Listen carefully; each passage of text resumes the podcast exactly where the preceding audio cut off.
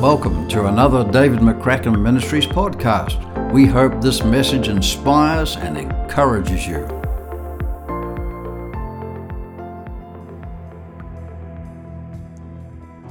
Holy Spirit, we thank you that you are present.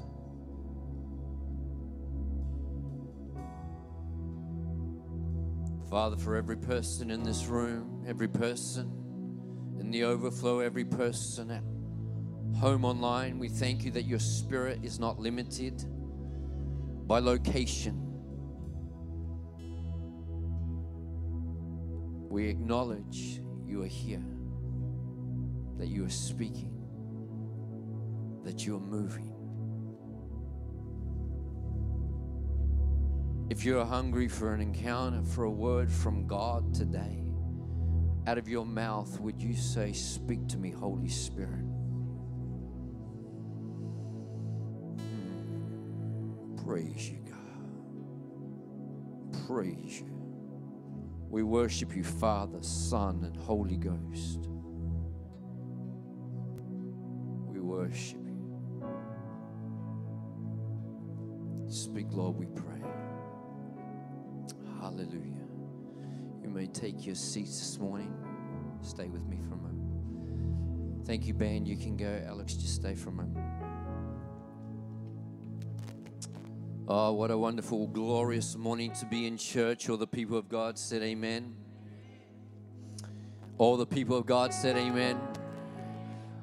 Oh, I love what the Bible says in Hebrews about not forsaking together the gathering not forsake the gathering together. And I want to encourage you. I commend you, those that are here, those that are in the overflow, those that are at home. Hey, if you can make it next week, come next week because there's something special that happens when the people of God gather together. It's beautiful to meet in your homes, but it's even better to meet together because there's some things that God speaks in the corporate that He doesn't speak in the private. And it's just the way that God works. He's a He's a triune God. He exists in relationship. I love that. I love the fact that the Father, the Son, the Holy Spirit exist together as one. And He wants us to come together. Amen. such a joy and privilege for my wife Sally and I to be with you. We had a great day yesterday. We're going to have a great time tonight. But there's no time like the present. Are you ready? Before I get into word, before I dismiss Alex, I just I just want to give you this word as I was praying, just two things before I get into the, the message for today. And it's a prophetic word. It's not just a nice sermon. I've never, it's Father, something He's just downloading to me at the moment. But before I do that, I, I saw the word regional very clearly, uh, capital letters. I, I see in the Spirit. I, I not only hear what God's saying, but I often see what He's saying. And I see if it's capital, I see if it's bold and I got it in there in this bold and capital regional. And I felt God say that He wants to expand your sphere of influence. Does anyone want to receive that as a word from God? He wants to expand your sphere of influence. I knew He had said this, and this was um, a week or so ago. And then on Friday morning, two days ago, my dad texted me, as he often does, and I text him before he's ministering. And, and he said, in the context of his text to me, I quote, this is what my dad said. I feel that at some point in your weekend of ministry, in that, and he put one word in capitals region, that this phrase will be significant. These two shall become one. These two shall become one. And as I thought about that instantly in my spirit, God had told me in the region, God's going to expand your sphere of influence. And through my dad, un- unknowing nothing of what I had down, he said, There's something significant in this region that the two will become one. And I want to uh, prophesy ahead of time that I, I feel there's going to come a time where there's going to be uh, two that will want to become one. Two churches that say, Jeremy Jacinta, generations, can we actually come and be under your mantle, under your anointing, your grace? Can we actually combine? And I see that your influence is going to spread, not just by you going out, but churches around saying, hey, we've done it ourselves, we've done it, and we've done it tough. We see a grace, we see an anointing. Can we come and be a part of it? And you're going to have different generations, churches. Amen, amen, amen. That's a good word. The next thing I felt is I got the phrase mindset shift. How many people know that we need mindset shifts? How many people know that even if you love God, that as you go along, you can get have your mind set on something different than what God wants. And we need a mindset shift. And this was the word that God gave me. And this is for us as a church. Everyone say, This is for us as a church. A mindset shift from a nice community church to a dangerous transformational church. From a nice community church, bless you, brother. I'm going to release you now because I, I feel I'm about to launch. So, um, from a nice community church, it's, it's awesome that this church is nice. It's awesome that we love coming together. Community is great. I've just said God exists in community. Amen. God, Father, Son, Holy Spirit exist in community. But there is a shift coming from it's a nice community church. We like to come, we like to be here. This is nice to being a dangerous transformational church. Dangerous to who? Not to people.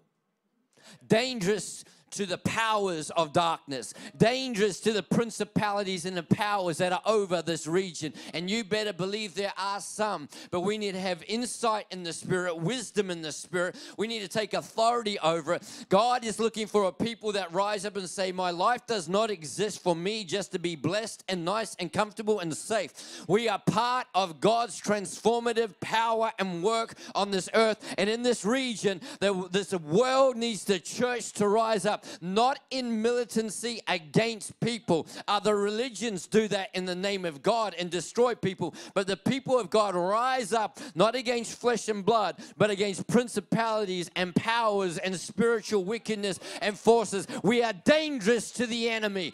Come on, the, the, the, the devils and the seven sons of Sceva said, We know Jesus, we know about Paul, but who are you? We know who Jesus is, and we've heard about this Paul. I want to declare that the demons of hell should say, We know who Jesus is, and we've heard about these generation church people. They are dangerous in the kingdoms of this world because they're turning the kingdom of darkness into the kingdom of lights. I'm not coming here to preach a nice little Jesus loves me message. I believe it with all my heart, but it doesn't stop with Jesus loves me. It stops with, come on, Jesus loves me. Now we're going to take as many people as possible out of darkness into light. Amen. I could almost preach myself happy this morning. I want to talk to you about the church that Jesus is coming back for the church that Jesus is coming back. And never shared any of this anywhere. Something God's downloading to me. And we're going to walk through this. Because if we don't have the right picture, um, we can't end up in the right place.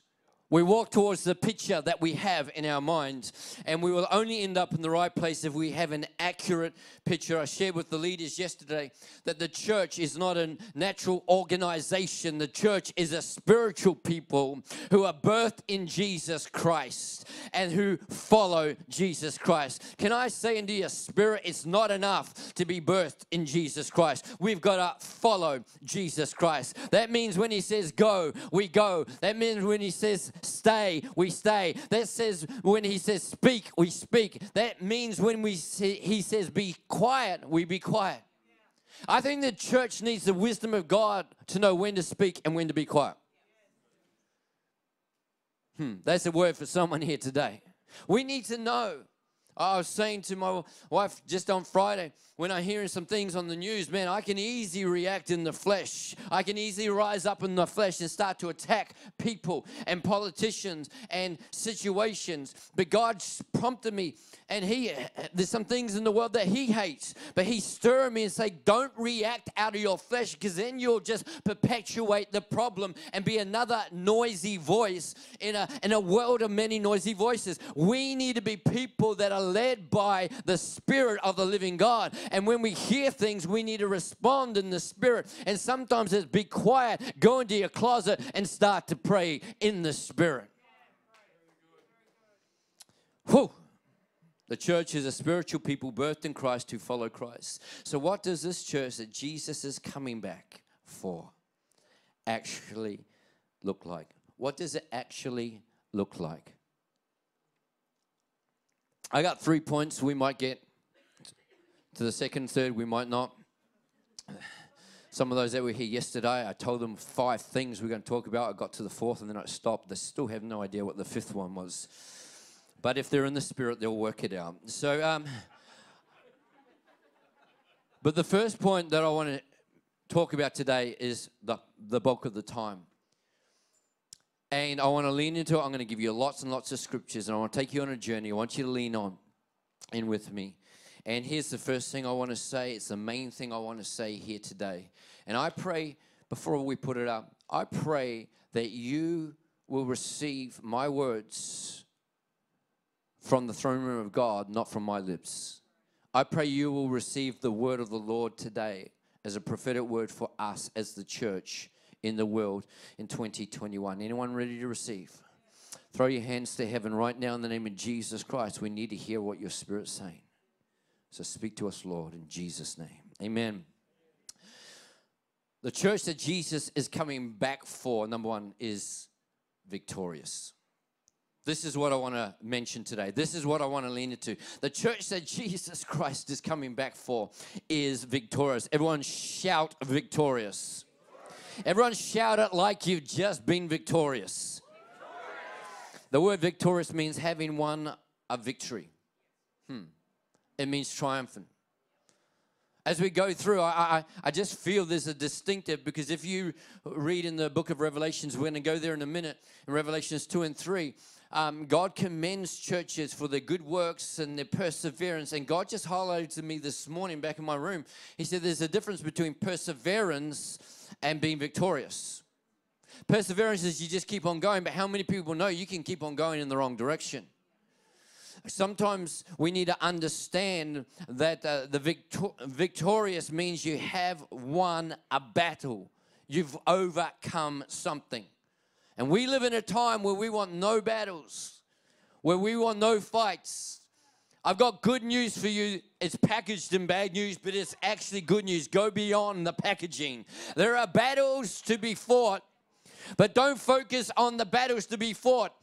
Focus on the victories to be won. Oh! Focus not on the battles to be fought, but on the victories to be won. There is nothing sweeter than victory, but it's on the other side of a battle. And I want to say the church that Jesus Christ is coming back for is victorious. Praise God. As Christians, we want no battles. But as Christians, God wants us to win battles. Did you hear what I said? We want no battles. God wants us to win battles. Let's go to the Word of God. And before we put up the first scripture, I want to talk from Revelation 2 and 3, which I've never preached from before. Those that know your Bible, it's to the seven churches, and it's really a, a, a John on the island of Patmos was in the Spirit, and Jesus Christ, he had an encounter with Jesus Christ, and Jesus came and downloaded a revelation, and it's an end times revelation. And again, it's something I haven't spoken on. But if you go through there, you see Jesus introduces himself to the seven churches different ways. He talks about things that he commends them for, says, Well done on this, well done on this. And then he talks about things that, but I have this against you. There's some things that need to shift and change. But I want to bring your attention to, and there's different things for each of the seven churches, and we'll look at some of these today. But what I want to do right now is I want to read this two statements only that are repeated to all seven churches. Only two. And that's what I want to lean into today. And in this first part, Revelation 2, verse 7. After Jesus, uh, Jesus downloaded this revelation of the first church, who he was, what he commended them for, what he has against them, he comes to this in verse 7 of Revelation 2. Whoever has ears, whoever is listening, whoever is leaning in, whoever wants to see and hear, let them hear what?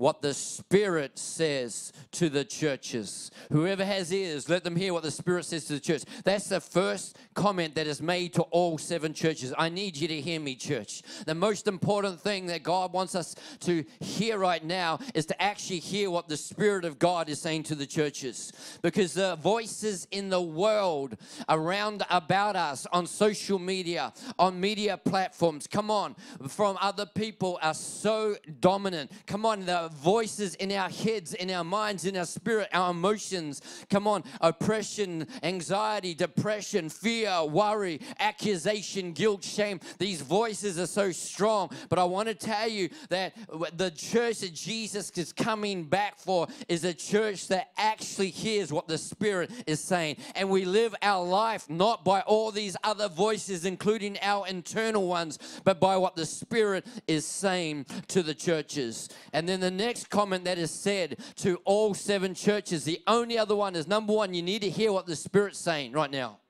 The second one is to the one who is victorious. Hmm. There is a connection here. If you are hearing what the Spirit is saying, you will be victorious.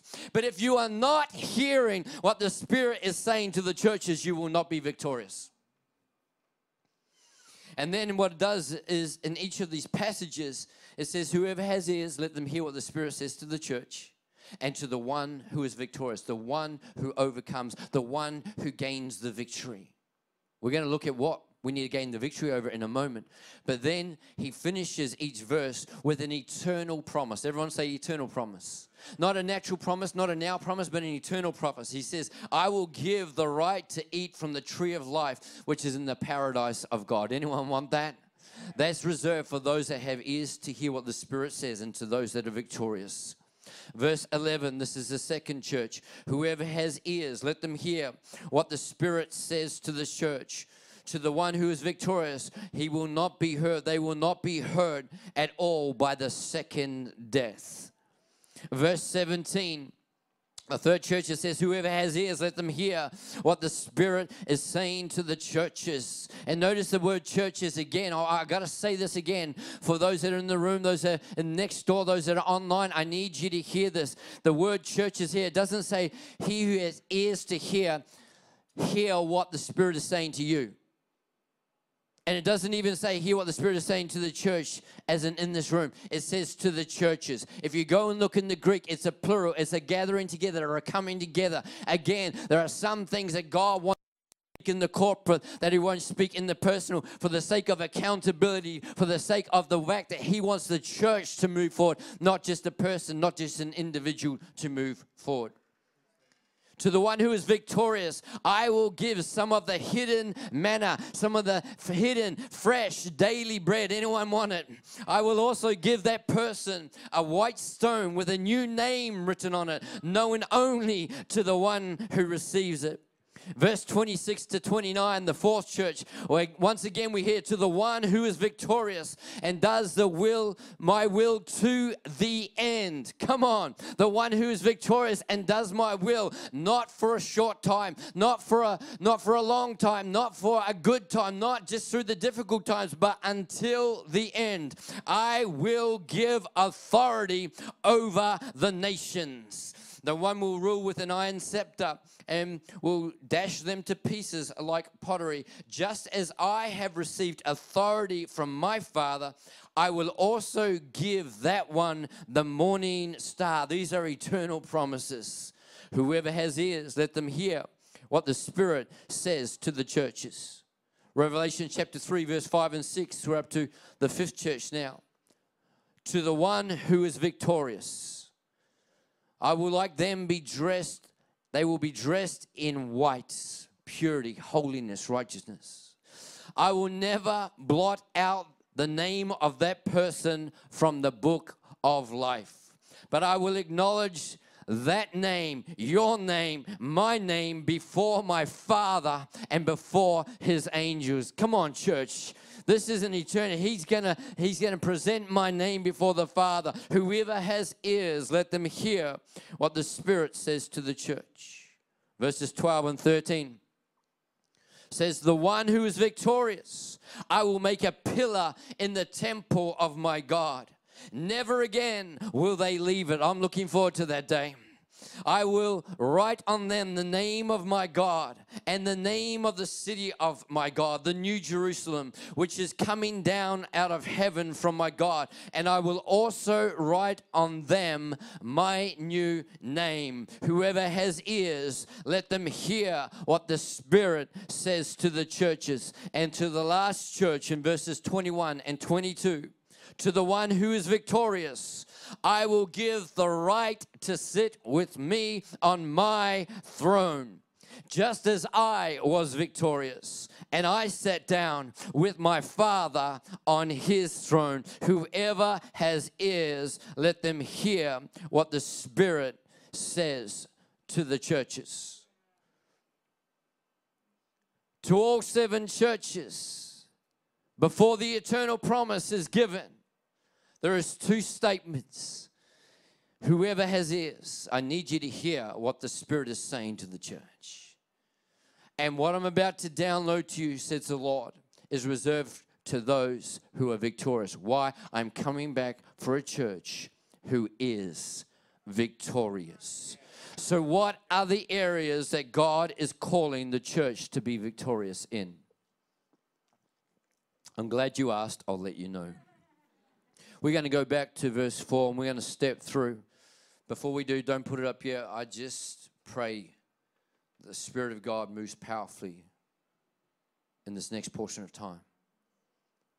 This is this is not just a okay, just in a this is what you need to do this week. This is not Steve, Ron. This is not this is what I want you to do this week. This is the Spirit of God speaking to the church, saying, I'm coming back for a church that is victorious.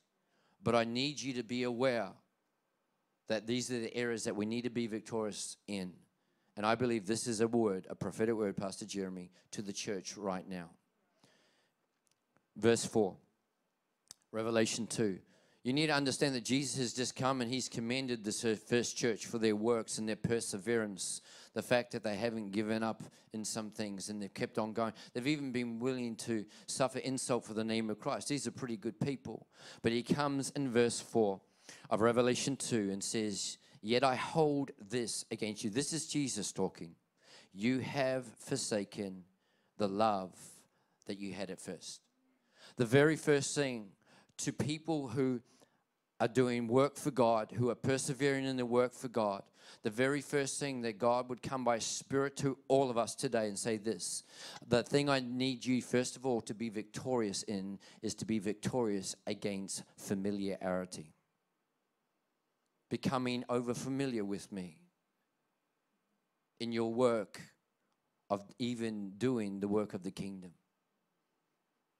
Remember when Jesus spoke to people and commended them, even said that, you know, actually they commended themselves. They said, well, Didn't we cast out demons and we healed the sick and we, we did all these things and we did it in your name? But he said, But I didn't know you. You might have heard this before. Don't switch off. If we switch off, it's for you. And if you don't switch off, it's for you. This is for me as much as it's for you. Most people don't reject first love, they drift away from first love. We don't reject many times, we drift. We drift. It's unintentional. And I believe the first word of the Lord to us today is to guard against stepping away from first love. The first thing is victorious against familiarity with who God is. Can I hear an amen? The second one is in verse 10. Again, there's commendations to the church, there's cautions to the church. And then we hear the Lord Jesus saying, Do not be afraid of what you are about to suffer. it's gone very quiet in the house today. But you're receiving the word, aren't you? God, I, I don't want to be, I want to be victorious over becoming fam- over familiar with you. I, I, I want to be victorious about drifting from my first love. God, I want to do that. But I also want to be one who is victorious in suffering. It says, Do not be afraid of what you are about to suffer. I tell you, the devil will put some of you in prison to test you. How many people are enjoying this word right now? The devil will put some of you in prison to test you, and you will suffer persecution for 10 days. Be faithful even to the point of death. Hallelujah. Thank you, Jesus. This is a lovely word. I appreciate it. And I will give you life as your victor's crown. Hear the word of the Lord. Do not switch off right now and say that's not for us. That's for the third world countries where there's persecution. I prophesy that there is persecution coming to Australia in coming days. To the church of Jesus Christ, there will be a line drawn in the sand. It's not do you say you're a Christian, it's not. It's, it's actually do you believe the truth of what God says in His Word or not. There is persecution coming to the church. You might say that's not good news. This is good news because I'm coming to tell you that Jesus is coming back for a church that is victorious. And we need to be victorious in suffering. We need to be ones that say, even though you slay me, oh, yet will I praise him, as Job said. I, and, and it says here, to the point of death, and I will give you, Jesus says, I will give you the victor's crown because he's coming back for victors, those that are victorious. Let me push into the next one, which I believe is going to be the primary one where the suffering and persecution is going to come from. Revelation 2 14 and 15. Nevertheless, Again, he's just said, I commend you for all these things. Nevertheless, I have a few things against you. There are some among you, listen to the word of the Lord, my friends. There are some among you who hold to the teaching of Balaam. Now, I went into the Greek and all of these things here. Balaam means it is symbolic of a false teacher. And Balaam means perhaps, question. Did God say? Is that really the truth? Is that really right? Is that really wrong? Are you with me? There are some among you who hold to the teaching of Balaam, who taught Balak to entice the Israelites to sin. I feel the Spirit of God on me bold right now. To entice not the world to sin. This is the Israelites, the people of God. There was Balaam, a, a false teacher who came with questions. His purpose was to entice the people of God to sin so that they ate food sacrificed to idols and committed sexual immorality. I'm going to come back to this. Likewise, you also have those who hold to the teaching of the Nicolaitans. And again, in the Greek, it is a sect who were charged with holding the era of Balaam, and that means destruction of people. We have perhaps and we have destruction of people, but both Balaam and the Nicolaitans were false teachers to cause the people of God to sin and to turn away from righteousness. Are you with me? So, this is the third thing that God wants us to be victorious in.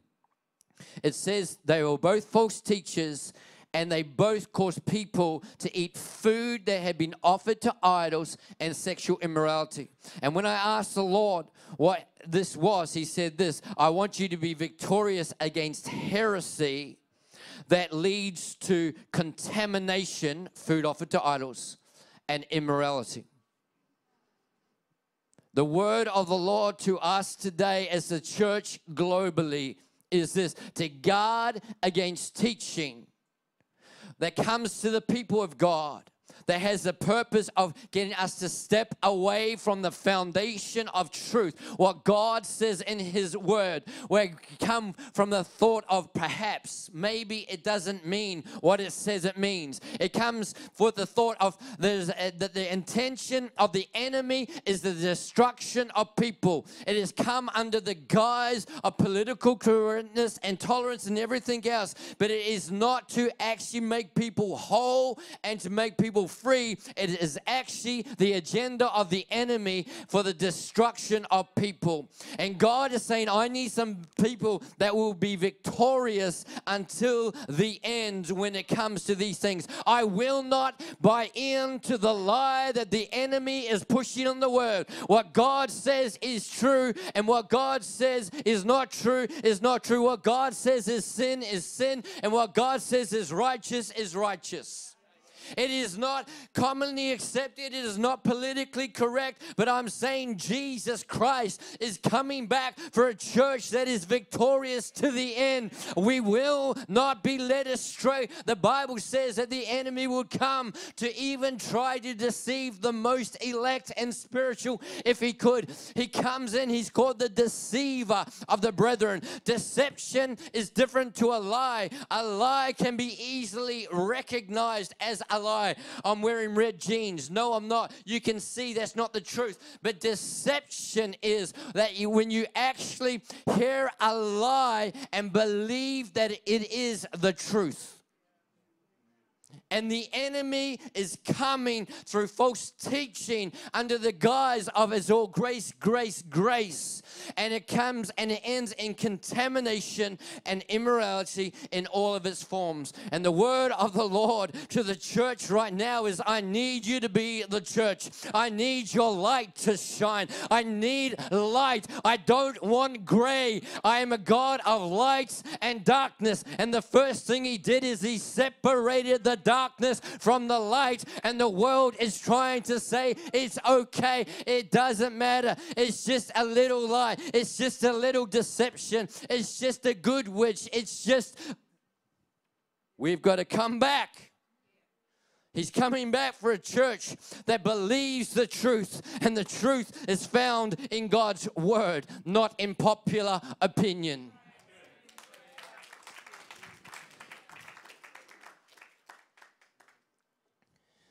Now, before we go to the next one, to the seven churches, he says different things. We talked about the familiarity. We talked about in suffering. We talked about the heresy that leads to contamination and sexual immorality. But you need to understand what I'm about to say because God doesn't waste words. Can I hear an amen to that? God never repeats something unless He needs us to get a message. Are you with me?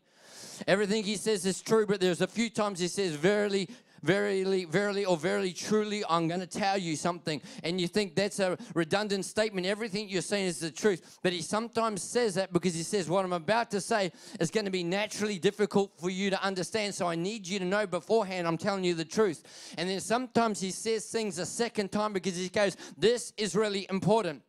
To the seven churches, there is these different things, I've given you three, I'm going to give you the rest. But there is only one thing that he says to two churches that this is what I've got against you. It wasn't the familiarity, it wasn't the suffering, it wasn't some of the other ones. It was this one I just gave you. This is a big deal to God.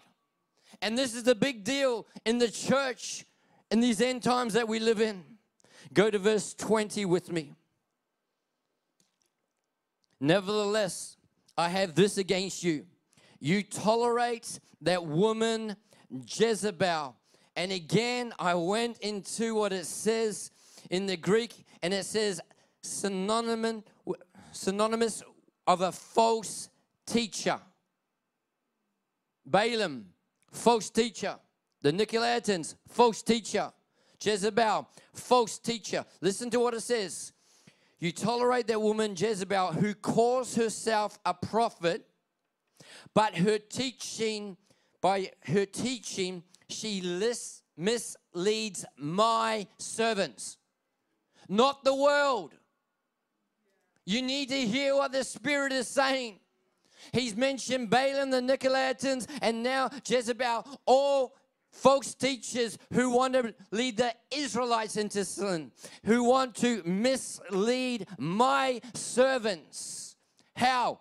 Into sexual immorality and to eating of food sacrificed to idols. You need to understand this is a different church, it's a different example, but it's the same thing.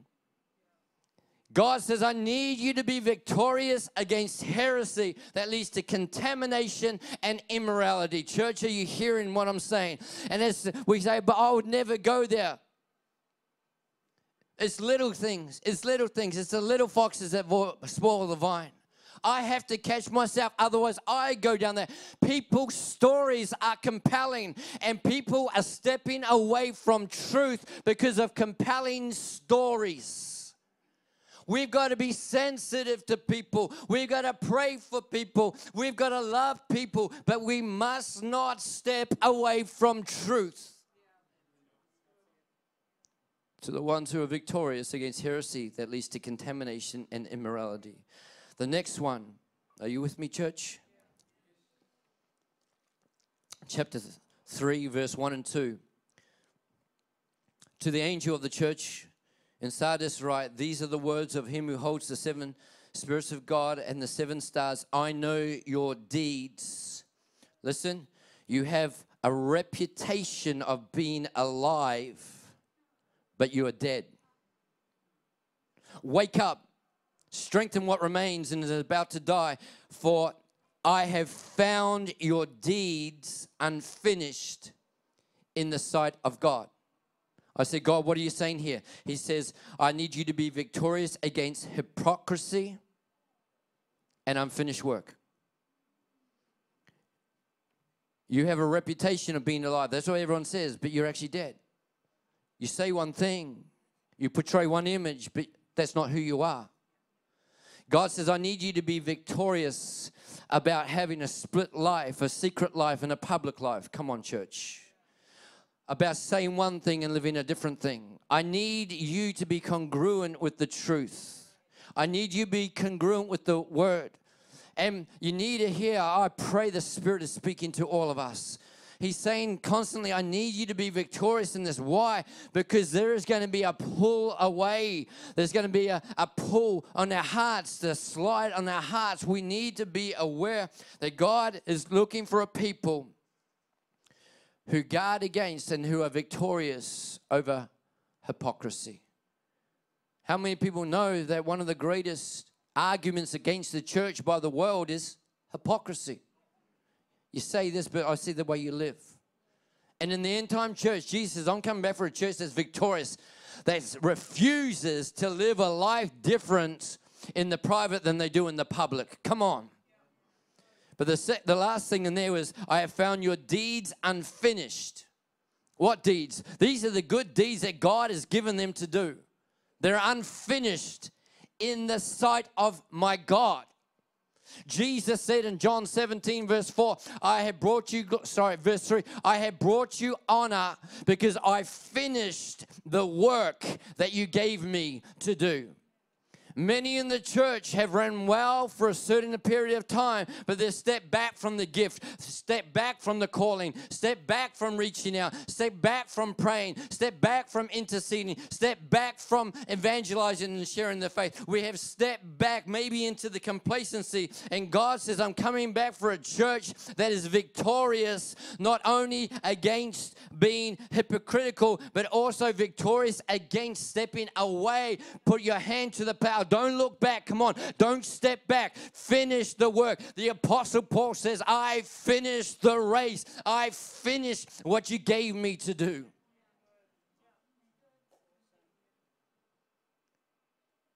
Verse 15. I know your deeds, that you are neither cold nor hot. I wish you were one or the other. God says, I'm coming back for a church that is victorious to the end and victorious against being lukewarm. This is a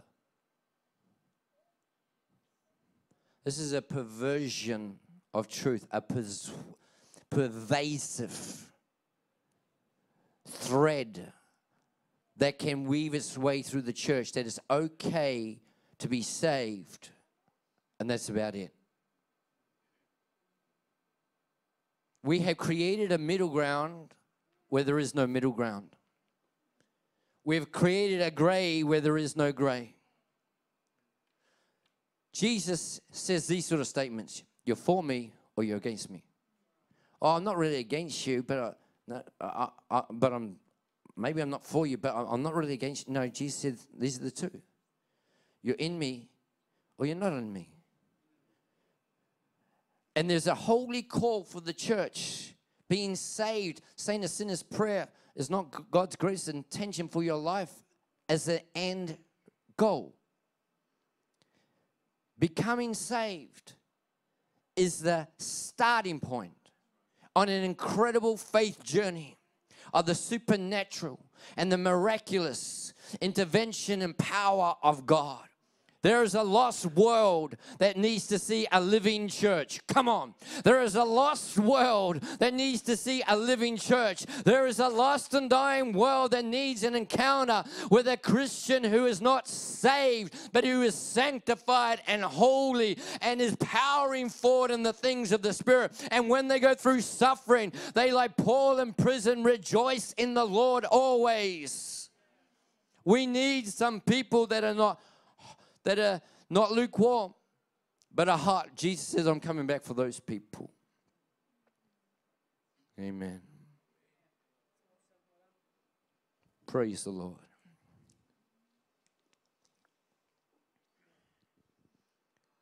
Number one, and it's the main thing I came to say, is that Jesus Christ is coming back for a church who's victorious. Victorious against becoming over familiar, victorious in suffering, victorious against the heresy that leads to contamination and immorality. Ones who are victorious against hypocrisy and unfinished work, and ones who are victorious against being lukewarm. Do you receive the word of the Lord? Two more things, real quickly. The second thing is the church that Jesus is coming back for is pure. The church is victorious, but the church is pure. Everyone say pure. Ephesians 5 25 to 27. Husbands, love your wives. There's a word right there. They'll preach well. Not how you think they want to be loved or how you want to love them, but just as Christ loved the church. And he gave himself up for her. Listen, he, this is talking about Jesus and the church. He gave himself up for her to make her holy, cleansing her with the washing with water through the word.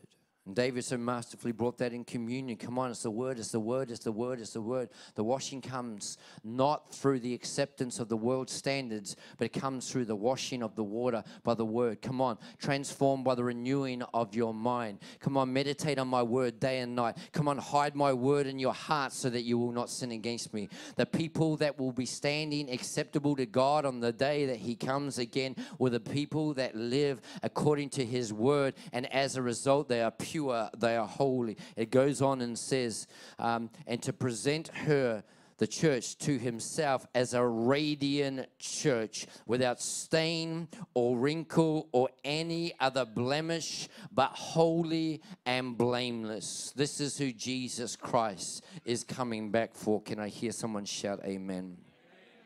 And the final one on this, the third point is the church that Jesus is coming back for is like Jesus. The church that Jesus is coming back for is victorious. The church that Jesus is coming back for is pure. And the church that Jesus is coming back for is like Christ. Ephesians 4 11 to 13 says, So Christ himself gave the apostles, the prophets, the evangelists, the pastors, the teachers to equip, which means to furnish and to repair to place in and to repair where needed. God's people for the works of service. Why? So that the body of Christ may be built up. How many people know the reason God gives gifts is to build people up, not to win arguments? Can I hear an amen? To build the body of Christ up, to build the, the church up uh, until we all reach unity in the faith. Listen to me, church, not unity on issues not uniformity on issues and opinions, but unity in the faith and unshakable conviction of who God is. And unity in our knowledge of the Son of God. You want unity? Get it in a, a confident trust in who God is because you actually know who God is. Hmm and become mature. We need a mature church. Jesus is coming back from mature church. And then the last line, attaining to the whole measure of the fullness of Christ. How many people say we've got a little ways to go? Come on, this is what it says. I'm coming back for a church that is fully like me. The world will be transformed when the church is like Jesus Christ.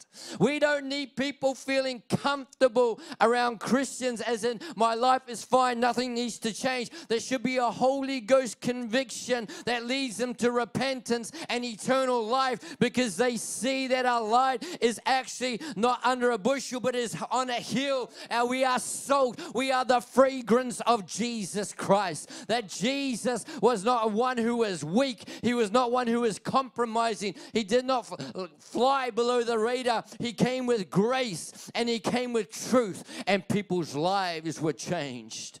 And we are called to be like Jesus Christ. 1 John 4 17. My last scripture here.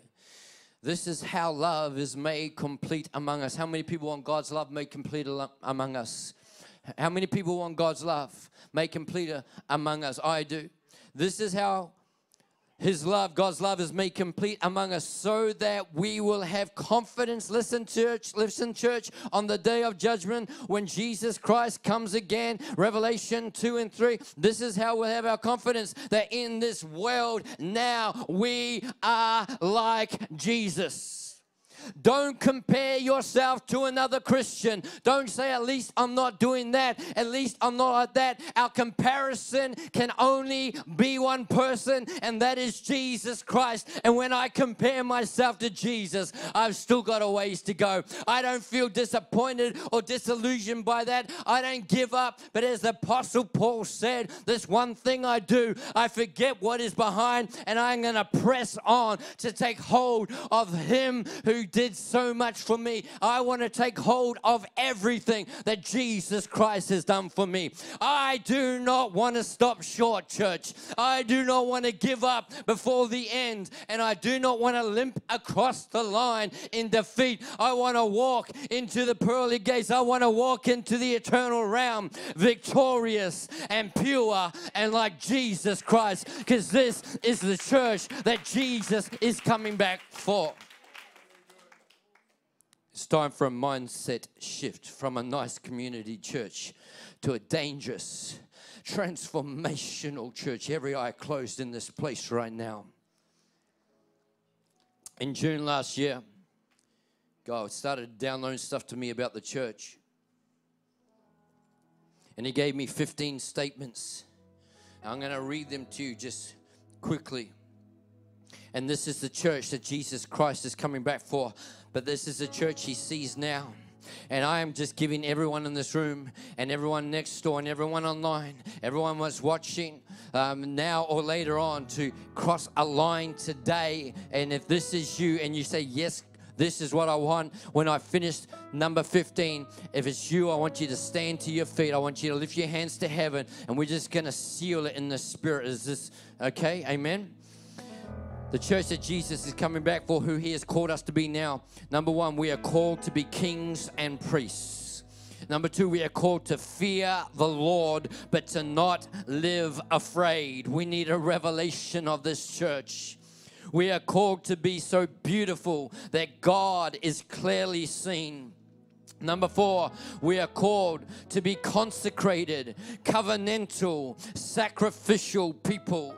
Number five, we are called to be victorious until the end. Number six, we are called to be people of prayer. Seven, we are called to have a spiritual, creative, transformative voice that is a word for you, church. We are called to have a spiritual, creative, transformative voice. Number eight, we are called to be vessels of justice. Number nine, we are called to set the standard for morality. Number 10, we are called to have no idols in our lives. Number 11, we are called to be aware but not afraid of the devil's schemes. Number 12, we are called to be intolerant of evil. Number 13, we are called to fight spiritually from a seated position of delegated authority. Number 14, we are called to proclaim the gospel of God's kingdom to the world. And number 15, we are called to live in God's original design pattern and plan. If you want to say, I'm count me in, stand to your feet right now. Spirit of God, move in this place. Oh, come on. This is not a time for some nice little token prayer. Bless me. This is a time, says the Lord, to step across the line. Some of us have been sitting in a seat of comfort and complacency, and God says, Man and woman of God, it's time to rise up and to sit on a throne ruling with a scepter of righteousness and judgment, of love and of purity, says the Lord. For some of us, we are continually giving up. God says, I'm calling you to be victorious to the end. Some of us in this room, we are listening to the voice of the world, our opinions and our standards and our life creed has been dictated to us by a fallen world that needs a Savior. And I'm calling you, man and woman of God, to say, I'm coming back to the Word of God. I'm coming back to the truth of what God says in His world. And the, if God calls something sin, then it is sin. If God calls something holy, then it is holy.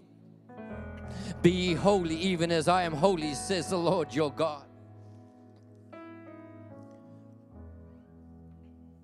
Bible says, hate what is evil and cling to what is good. Hate what is evil and cling to what is good. You say, I don't want to do. I don't want to hate people. I'm not saying hate people. God loved the world, the lost, the dying, the sinners so much that He sent His Son. Don't confuse hating sin and hating sinners. They are not the same. And people have twisted this and say that's just a cliche. It is the truth of God's word. My love compels me to know what the word says and to speak the truth. But it is God's will that none should perish. God's will that none should perish. God's will that none should perish. He loves the world, but He is not saving them and calling them just out of one form of slavery into another form of slavery that is packaged in some perverted sense of grace and love. He's calling them out of slavery into freedom. He's calling them out of death into life. He's calling them out of darkness into light. God Almighty doesn't want to come and add to your life and bless your life. He wants to be your life.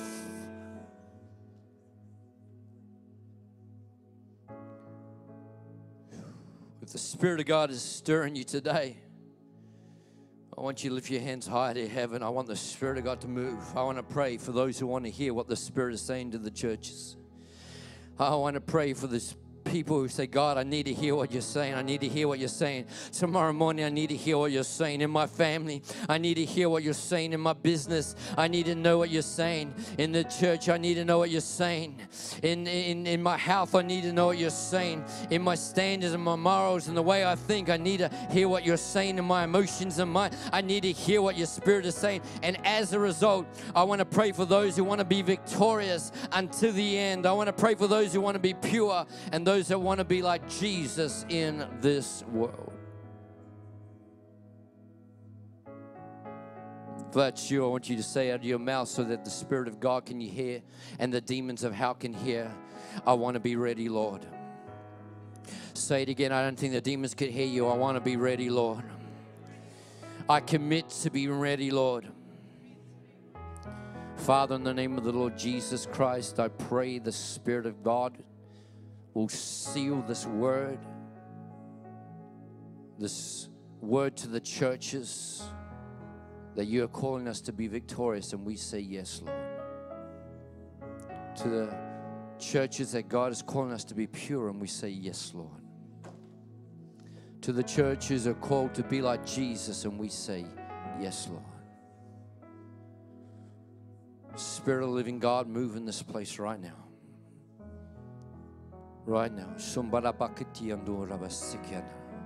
Spirit of God flow. Spirit of God flow. Spirit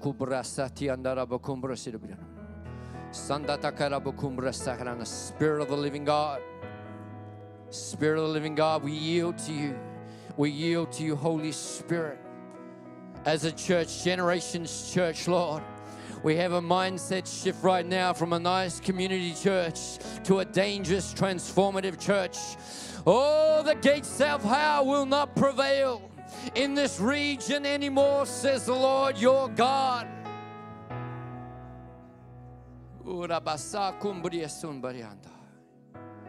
Spirit of the living God, saturate this region, saturate this state, this nation, in Jesus' name.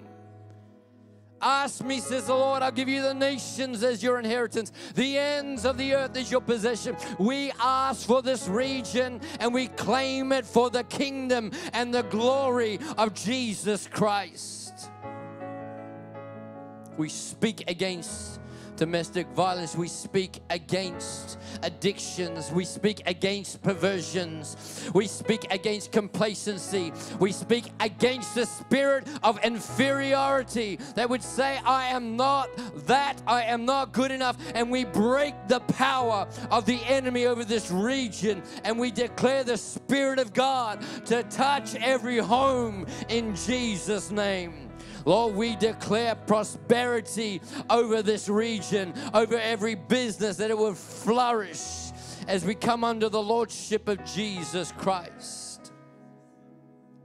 Lord, we release a wave of salvation we release a wave of salvation. Come on, church. We release a wave of salvation. We call people out of darkness, out of the kingdom of darkness, into the kingdom of light. We call the prodigals home in the name of the Lord Jesus Christ. Father, right now we pray for those in the occult, Lord, those in Satanism, those that are in New Age. We call them out. Lord, we right now expose the lie of the enemy and we pray the spirit of wisdom and revelation would reveal the truth that Jesus Christ is the only way, the only truth, and the only life in Jesus' mighty, powerful name.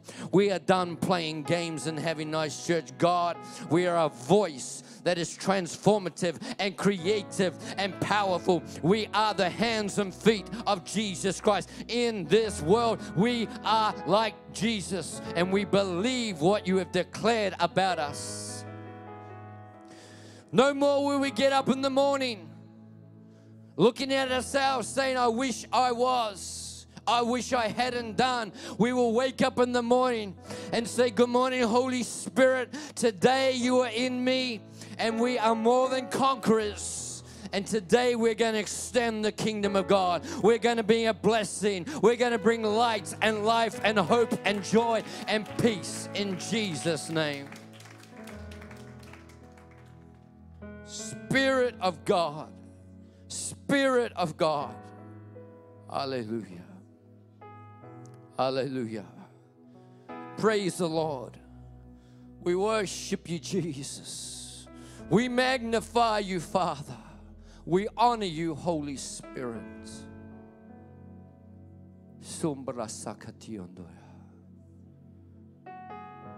The church is a spiritual people birthed in Christ, who follow Christ. And we say, Yes, Lord, yes, Lord, yes, Lord. Yes, Lord. Amen, amen, amen. Thanks for listening. For more content, head to our website, davidmccracken.org.